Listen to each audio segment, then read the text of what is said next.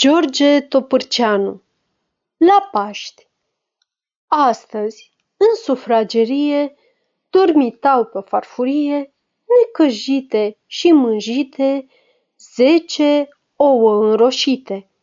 Un ou alb, abia ouat, cu mirare le-a întrebat: Ce vă este, frățioare? Ce vă doare? Nu vă ninge, nu vă plouă, stați gătite în haină nouă parcă, Dumnezeu mă ierte, n-ați fi ouă. Suntem fierte, zis un nou rotund și friz, lângă pasca cu orez. Și, schimbându-și brusc alurea, toate au început cu gura.